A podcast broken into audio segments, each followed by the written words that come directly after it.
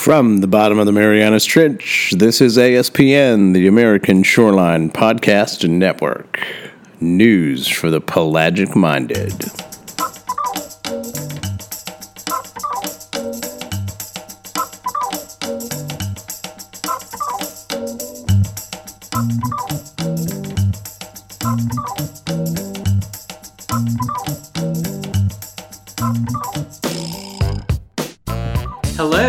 Listening to Delta Dispatches. We're discussing Louisiana's coast, its people, wildlife, and jobs, and why restoring it matters. I'm Jacques Hebert with Environmental Defense Fund. And I'm Simone Maloz with Restore the Mississippi River Delta Coalition. Oh wait, excuse me. What was that, Simone? I know. I, I, I can we get to the point where I'm just like MRD R slang? um, yeah. yeah. At least you didn't ask me to spell Mississippi. Um, yeah. Even to this day, I have to go M S I S S I P. You know the little sing song that goes oh, with yeah. it. So. I know that well, and I it's it's fun that you can just say. I know last week you had to pause, right? Because mm-hmm, we had to mm-hmm. explain mm-hmm. who you're with, but you're officially in week two as the new campaign director for our MRD coalition. So and I haven't quit or gotten fired. Yeah, you're yes. still here. Yes. How's it going? How's it going? So good sign that you haven't left us and that you haven't gotten fired. So yes, yes, it's going well. I mean, it's a continuation of my work on a different level. And so I'm very excited about that. Um, there's a few little things that you have to learn when you start a job after 17 years at another job um, about, you know, emails and calendars, even new HR systems. Um, so um, I'm getting a good, healthy dose of some administrative stuff for this week, but I've made sure to stack my days with enough of the work that I love to do, including this. So um, you, you are my respite from some HR webinars that I, I need to, I definitely need to pay attention to. So, yeah. Well, anytime there's a transition, you know, it takes a bit to settle in. And I mean, again, you've been so closely connected to our organization for so long that hopefully it's just more of the like HR kind of system stuff and not, I mean, with the people stuff and the work stuff, you're actually good and like hit the ground running, right? So, glad you can focus on that. And I assume uh, how has the response been from you know people? I know you shared the news on social media and you've been kind of reaching out to your colleagues and contacts. I assume mostly positive. Yeah, yeah, it's it, it, has been it has been really really great, and um, I get a couple of funny things from people that maybe followed Restore Retreat and not Restore the Mississippi River Delta. They're like, oh my God, you left your job, right? And I was like, oh, you missed last week's announcement about where I was going, you know. So it um it actually has been a great chance to reconnect with a lot of people and you know the shock like in a in a covid kind of world not seeing people that maybe we used to see not every day or every week, but you know, once a month or every couple of months. Um, so it's been really nice to hear from a lot of people that I haven't had a chance to connect with in a while. And so that's been a, a nice, good boost. Um, and so far, the people that aren't happy about it um, haven't come forward to me yet. So, so um, they haven't got my new email yeah. address yet. So I'm yeah. okay with that too. Well, yeah, keep quiet. We're not interested. But I have to say, I really enjoyed uh, the conversation with you and Steve last week. I thought you both, you know, brought such thoughtful perspectives, both in terms of like where you've been in your careers and where you're going. And so, really excited to see what comes next from from you and and from our good friend Steve Cochran, who I know we'll stay in touch with. So, um, I have to give a little football shout out. I did enjoy some Monday Night Football. Did you um, stay up? Week.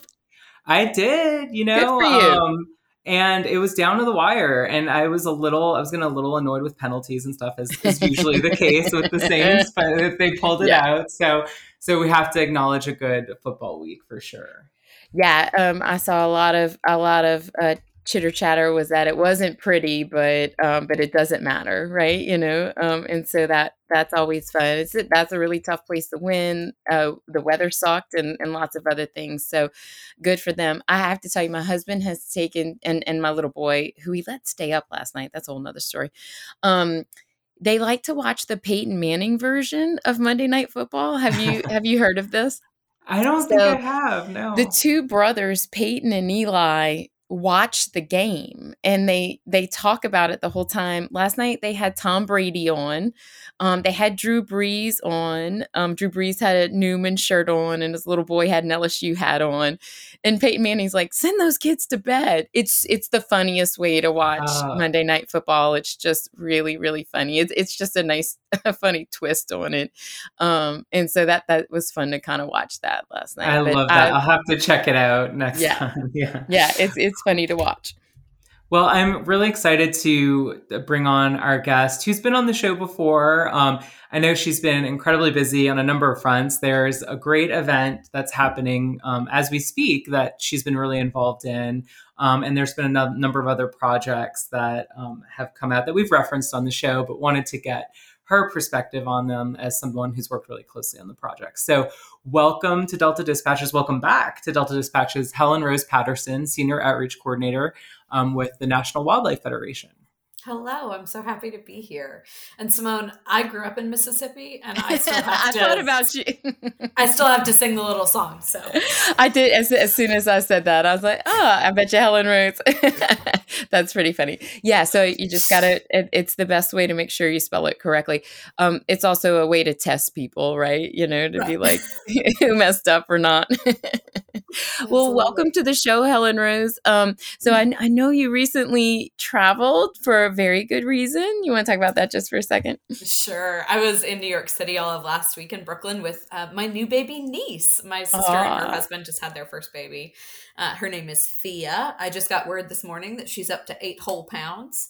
Oh. Um, so she's a good, sweet baby. Um, and they're, you know, definitely in the exhausted new parenting phase. um, but we're having, we had a lot of fun and we're going back for Thanksgiving. So um, I'm going to be spending a lot of time in New York.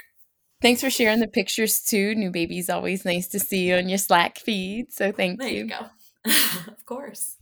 But you yes. have to get back to work, clearly. I do, yes. we missed you and you have work to do.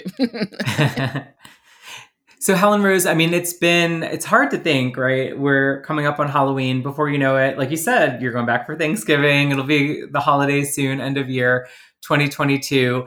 2021 has been another wild year in, in so many ways. And of course, you know, we've been trying to do a lot on the show to elevate the needs of communities that were impacted from Ida um, and continue to be um, in, in so many ways. So is there anything you want to share about, you know, needs of some of the communities in Louisiana and, and kind of put a message out to our listeners, really trying to underscore that this is something that is not going to, you know, easily just go away. People will have needs and, and need support for a long time. So anything you want to share on that front? Sure. Um, one of the many hats I wear on the coalition is uh, co-chairing our diversity, equity, inclusion, and justice committee um, for the campaign, and we spent a lot of time over the last month thinking about um, how do we understand and communicate about the equity and justice implications of these big storms and understanding that um, disasters can really perpetuate existing inequalities. Um, and um, the real challenge for us and anyone else responding is making sure that our disaster response efforts actually um, address those inequalities instead of reinforcing them. And so, um, I'm really proud of the work that uh, MRD, especially our communications folks, have been doing um, to shine light on some of the most marginalized communities. They're really small and there aren't that many people in them, but they experience really um, substantial impacts from these storms. Um, and so I, I, just hope we'll continue to elevate them. And, um, you know, we're seeing right now people are still recovering from the hurricanes last year, um, and it's just a compounding thing. Um, and so I'm just going to I, uh, me and other people on the campaign, I think, will continue to just remind our, us that this is an ongoing problem and um, we have to continue to respond and can't forget with each new disaster.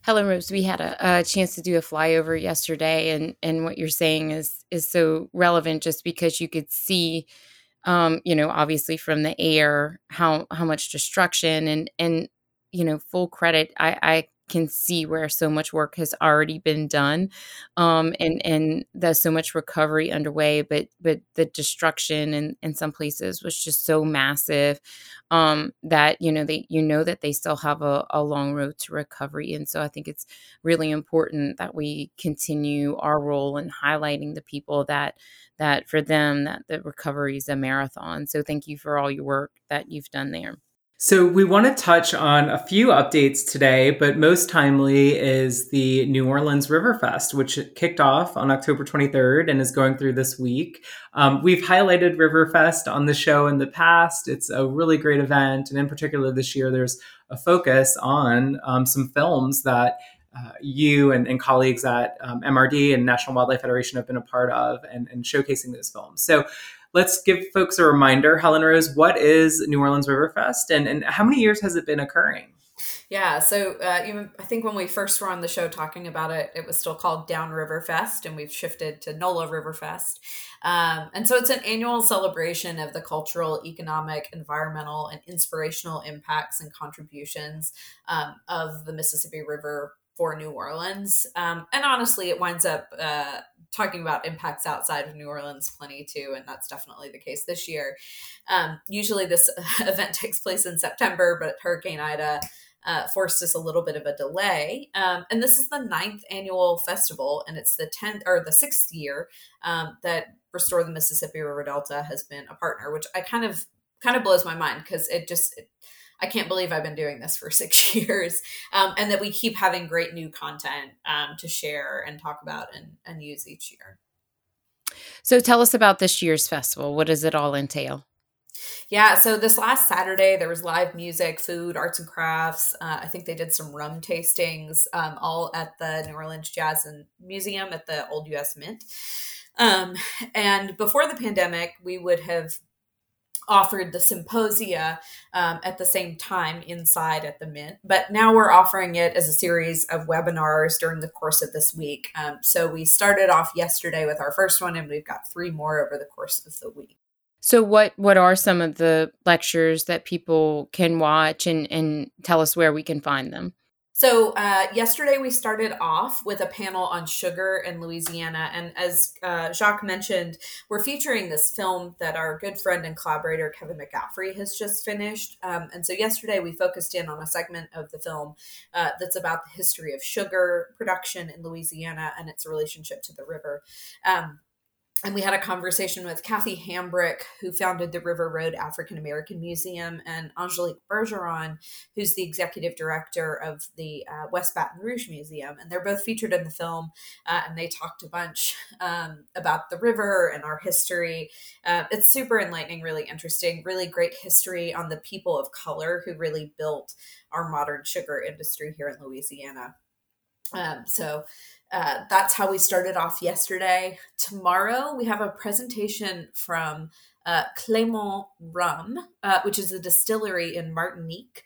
Um, this one's a little further away from our Riverfest stuff, but our good Caribbean ties here are really important, especially when we're talking about sugar. Um, and so they'll be on tomorrow talking about the history of this family owned distillery uh, and making rum agricole uh, in Martinique. Um, and then on Thursday, um, we'll be showing um, a short film uh, with our partners that our partners at CRCL were involved in uh, that talks about oyster shells um, and recycling. And then we'll also be premiering the full length version of Kevin's film um, that I mentioned. Um, and so folks can tune in. Uh, you can find all the information at nolariverfest.org. Um, and there are links to both Zoom and Facebook. So you can either join the Zoom webinar or you can watch live on Facebook, um, whichever is easier. Um, so there are lots of options to get to watch everything.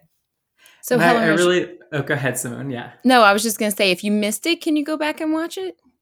Yes, uh, they're recorded and they're um, up on the Facebook event page and on our web page, and I think, or on our Facebook page, but I think also on the museum's web page or Facebook page. Um, so there are going to be a lot of different spots where you'll be able to follow up. Yeah, and I was just going to say, I mean, I, I, the the film that you mentioned for CRCL and highlighting the oyster shell recycling program is called What Remains, and then Eternal Flow is the Kevin McCaffrey film or, or series of films actually um, that you know we have on our website. You can go to MississippiRiverDelta.org slash Riverfest um, to find them. And we'll also link to them from this episode. But just looking at some of the vignettes, you know, um, it touches on so many different aspects of the river. Um, you know, talking about commerce and river pilots, talking about um, the river is our drinking water, talking about um, you know the, the, the people that fish, you know, from the river and catfish, um, highlighting re- the restoration opportunity through the Wax Lake Delta. Um, of course, you mentioned the sugar story, um, as well as um, you know the river preacher. Um, so, I mean, I think one of the things that just strikes me, and and you know, as someone who used to live right next to the river um, and grew up on the river, you know, there, it's this such a massive uh, force in our lives and in our region, and has shaped our history but it's also one that we don't think about often, right? Like it's behind the levees, like we can just go about our lives and not realize just how much is flowing right past us every day. So tell us a little bit about that. Tell us about how the film's Eternal Flow kind of capture that that narrative a bit. Yeah, absolutely. So I think Kevin and I have been talking about like the concept of this film for like several years. Um, you know, just that it's really important for us to talk about the importance of the river um, outside of its value in coastal restoration, which is, of course, incredibly important and included in the film. Um, and so uh, Kevin made this film all during the pandemic. Um, and so uh, he started off with this idea of the six foot interviews and he talks to some like really interesting people on the banks of the river either at crescent uh, park or at the fly uh, including including uh, hazel the delta rambler who does one of my favorite radio shows on wwoz uh, the old time country and bluegrass show on sundays. Um, but just really interesting folks talking about the history of the river from really various perspectives. I think for me there are a couple of great highlights. Um, one is that there are these two figures who um, who both encountered the, this river preacher in different times and places. Um, one of them was Woody Gagliano, who, of course, uh, sort of considered the grandfather of coastal restoration, and then the other is a poet, Malaika Favorite. Uh, and so it was just really cool to hear them both tell their stories about interacting with this person and the river. Um, and I, I just loved that. And then the other really cool part to me was the river pilot section um, because it's such an interesting world of the river pilots. Um, you know, they're these are like multi generational families that work in this business of guiding uh, boats in and out of the mouth of the Mississippi River. Um, and it's not a perspective that you get to see really often. Um, and so I just found that really, really fascinating. But the whole idea here was to get at the river from a bunch of different perspectives, um, get us outside of our zone of always thinking about it in terms of coastal restoration, um, and really elevate some other ways of seeing and experiencing the river. Um, and so I'm really excited um, that we're going to get to share the whole film on Thursday. Well, okay, Helen Rose. so cool. Yeah, go ahead. I was just going to say. I was just going to ask her to remind people where they could go to find more information. Absolutely. So you can find it both uh, at NOLA Riverfest, um, and then there's def- .org, and then there's definitely information on our website. Um, I think at Mississippi River Delta uh, .org slash Riverfest should link to um, all of the different films. And we have it broken out as you can watch the individual vignettes. So the idea with this film was that it could be a standalone two hour film, but it's also these uh, between, I don't know, two minute and 40 minute chunks that you can um, check out. So you can watch it sort of at your own pace in both of those settings. So, Helena is shifting gears a little bit. We also wanted to talk to you about an amazing new resource that um, launched that you were involved in, um, really the brainchild behind and project manager. I'm actually holding it in my hand right now. It's so cute. Um, but it is a community guide to coastal restoration. So, it's a literal handbook that I have right now in my hand, and it's also available online. But tell us a little bit about the resource, what information is included, and, and really how it came about. Yeah, absolutely. Um, so uh, this is a, a project that we've been working on. It probably took us about eight months to get it all together, but it's one of these great projects that really capitalizes on all the resources um, among our staff on the coalition, uh, which is really, really fun. Um, so it's a handbook on coastal restoration, and it essentially explains um, all of the different decision makers and funding structures uh, that go into advancing the coastal restoration that we're advocating for here in Louisiana. Um, and so it has things like the Federal Restore Act and the National Fish and Wildlife Federation or Foundation and um, the annual plan and all of these little uh, ins and outs of coastal restoration so that people can use it as a reference guide. Um, it's little teeny tiny booklet, fits in your pocket. Um, and then um, there's also the website where we have more information, a lot of contact information for who the people are who are like doing this work and making this stuff happen, and updates about like how much money has been spent or where we are in a particular decision making process, things like that. Um, so the handbook's sort of the evergreen, always going to be true and factual kind of information. And then the website has all of that, plus the things that change over time uh, in terms of contacts and uh, timelines. Yeah, we are so used to talking in shorthand. Sometimes we take for granted um, that everybody understands all the different processes and who owns what um, in terms of responsibilities and you know in an issue as big as our land loss crisis. Um, we really have to do all that we can to get folks to understand all the different layers of agencies and and other folks involved with that. And so i think that this community guide is is just makes it so approachable and so um, huge kudos. It was funny when um, i know being part of pulling it together it was like okay, who wants to talk about this or who knows about this? And so it was an exercise for us as well um, to put down some of the things that we know on paper. Um, but but just kudos to what a nice guide this is, and it's evergreen um, with its with its digital version, and so um, that's just going to be a really really great resource. And I can see us handing it out on field trips and at the Louisiana Legislature and other places. Uh, so kudos, kudos, kudos. Um, if people want a copy, or or I guess um, the digital versions available online, and then um, folks want a copy, how how can they find either one of those? So the easiest way to do it is we actually set up a little request a copy button on the website. So if you go to MississippiRiverDelta.org or MississippiRiverDelta.org slash handbook, um, both of those will get you where you need to be. We have the handbook now in the top banner on the website, so you can get to it quickly. And if you scroll down to the bottom, um, there's a little button you can click that says request a handbook. Um, and that request will come to me, and I'll get it packaged up and put in the mail to you. And we can send you a handful of copies. I know, like, our friends at Quipra asked for about 50. Um, so we've been getting them to people as they need them. But um, yeah, they're easy to get your hands on. And we'll be handing them out at events and things when we're doing a little more in person work in the future yeah, I was in the office yesterday and we busted open a new box because we all we all needed um, a refresh on some, and so um, people when people get them, that's kind of the uh, big compliment, right? Is when they are like, oh no, so and so told me I should ask for these, like a referral system. So, uh, yeah, so uh, we're on round two of sending some of those out because the first round had been so successful. So, if folks want a copy, don't um, they can go to the um, website MississippiRiverDelta.org/slash handbook, and um, Helen Rose will send you some.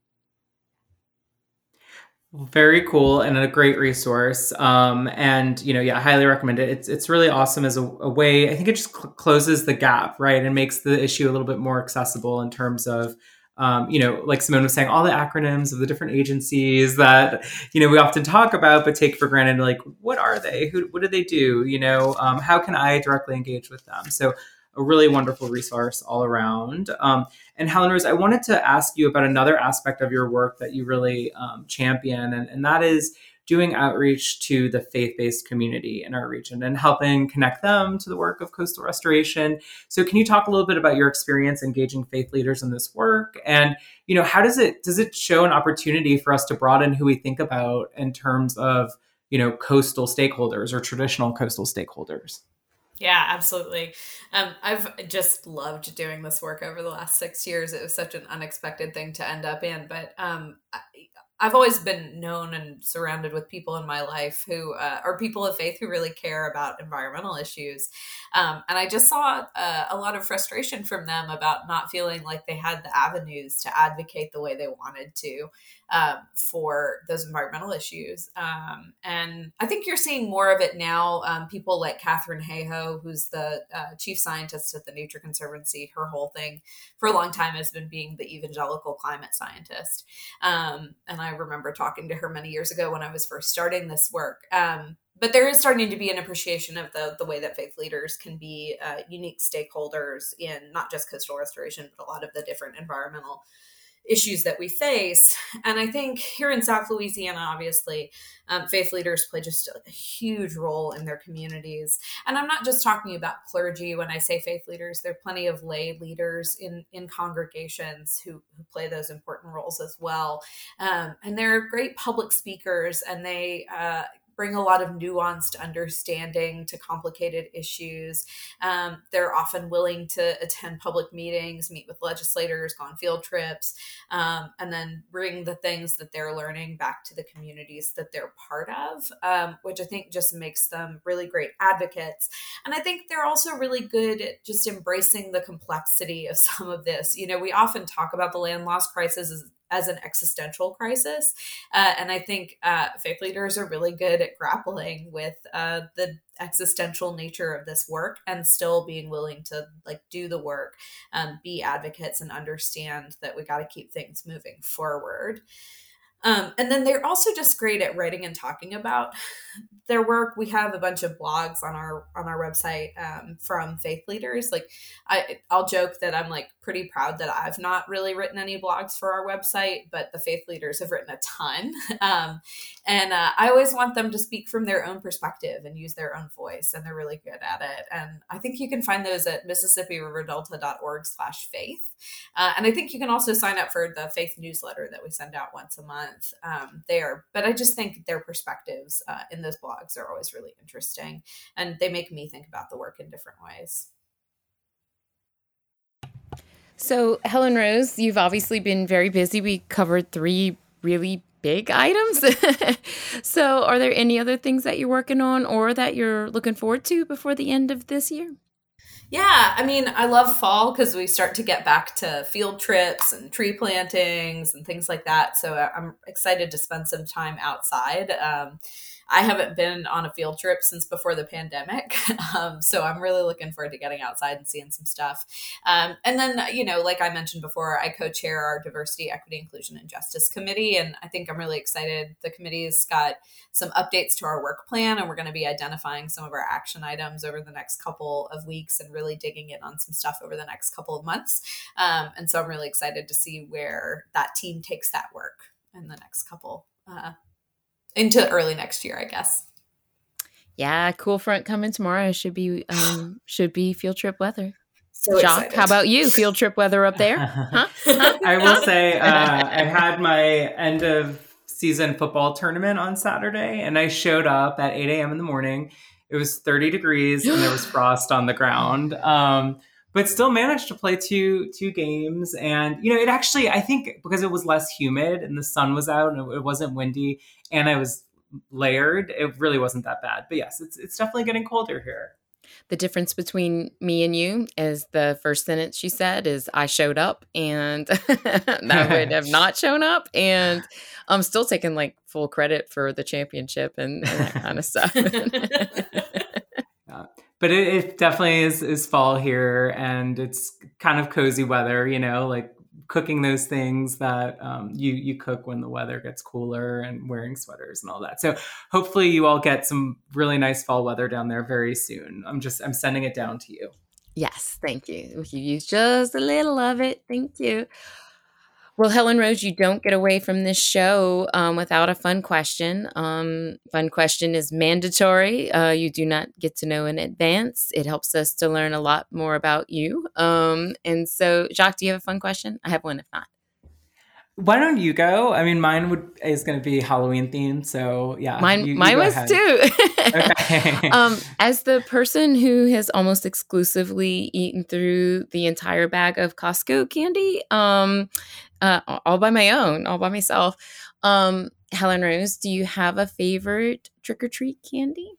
Oh, um, I think Butterfingers are always the one when people bring in their leftover candy to the office. I get very. It's not something I ever like buy for myself, but those little mini Butterfingers, just love them. We had I had a whole conversation yesterday dedicated to this topic. That how if you asked me what kind of candy bar I wanted, it would be different if it was full size versus fun size. Oh, for sure.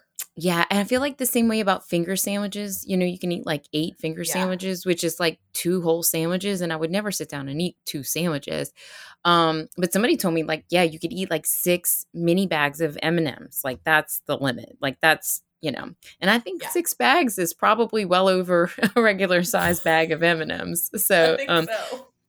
Butterfinger's is a good choice. Jacques, I think you've answered this before, but do you do you have an answer, a refreshed answer that you would like to provide?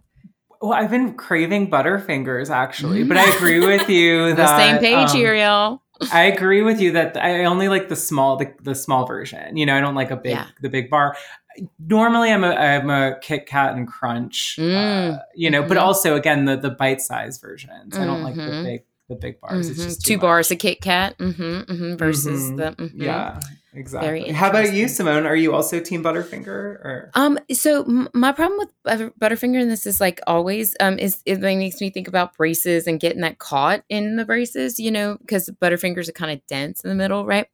I love, and if you asked a 10 year old Simone this, she would have probably puked on you, but I love um, fun size almond joys. Um, I think they're so good. And um, this mix bag at Costco um, also has a hundred grand bar. Um, and perfect, perfect fun size bar. Never ever would be one. If I walked into the gas station and bought a candy bar, I would get a whatchamacallit. But um, fun size is just a whole new game. Yeah, it's so interesting. I feel like I have candies for like different places and events. Like if I go to the movies, and you're gonna make fun of me, but call. I love raisinets in the movie theater. But I don't eat too. I don't eat raisinets anywhere outside of the movie theater. So I don't know. Yeah. yeah i hear you I, I i can fully appreciate that for sure i used to eat um hot tamales until like it burned my mouth uh, yeah and then i had to like get off of that kick for a little while and then move on so um very interesting very interesting thank you helen rose for disclosing um your fun, si- your fun size of choice My Yeah, and- And thank you, Helen Rose, for being a guest this week. Oh yeah, and that for too. everything you got the work, you Ellen do. Rose. Thank you. Thank you for all the other stuff that you do too, Ellen That Rose. was Thank you. great. of course, you're always welcome back. So best of luck as you close out um, Riverfest this year, and and and you know really just with everything else that you have going on. And congratulations on your new niece. Thank you. All right, well, Simone, how about I take the coastal stat of the week, and then I'll let you take the coastal voice of the week. Excellent. All right. Well, both are from a recent article by Halle Parker in the Times Picayune New Orleans Advocate um, that highlight an area of Louisiana's coast that's actually kind of gaining land and has been somewhat more resilient to the impacts of Ida recently compared to other areas. And in the piece, Hallie says that you know other satellite photos dating back, dating from when Mardi Gras pass, punched through the riverbank nine years ago, show how mudflats and new marsh have emerged where John Bayou meets Ulan Bay as river sediments fill in the area leading to American Bay. Where Ida broke off chunks of flotant or floating marsh in Barataria Bay, the marshes on the backside of the Bohemia Spillway remained largely intact. The difference, a steady source of sediment from the river through the crevasse, said Michael Hopkins with Pontchartrain Conservancy and National Wildlife Federation scientist Alisha Renfro. So, Jacques, I've, I had a chance to see both places since the storm, um, and I this article was very enlightening and just so so true. The difference between what's happening um, and the resiliency of that Mardi Gras Pass area on um, that side of the river versus what's happening in the Barataria Basin that that took a direct hit. Um, it's it's stark, right? The differences between the two. So I, I, appreciate you pointing that out. That's a good article if folks want to take a look at that. Also, from the same article, we get our coastal voice of the week. Kirk Sanji, a recreational fisher who's been visiting the Mardi Gras Pass area with his father since the 1980s. Um, Mardi Gras Pass revived one of his favorite fishing spots. It delivered an influx of fresh water that chased off some prized species such as special, uh, such as speckled trout, but also it bolstered others such as redfish and bass. He wants to see more done to allow the river's muddy water to continue to spread across the coast. Kirk says, "What impresses me the most about this is that this is not something that man did. This is something that nature did. It did it because because it needed to happen. Just a reminder, you can add your coastal voice at MississippiRiverDelta.org slash restore dash the coast. And that's M-I-S-S-I-S-S-I-P-P riverdelta.org. Just keep saying it. You'll get it, Simone. Um, it's two, two, and two, I believe. So, um, well, another great episode. Thank you again, Helen Rose Patterson, Senior Outreach Coordinator with the National Wildlife Federation. And we will be back next week in November with another Delta Dispatches. But until then, we will see y'all later.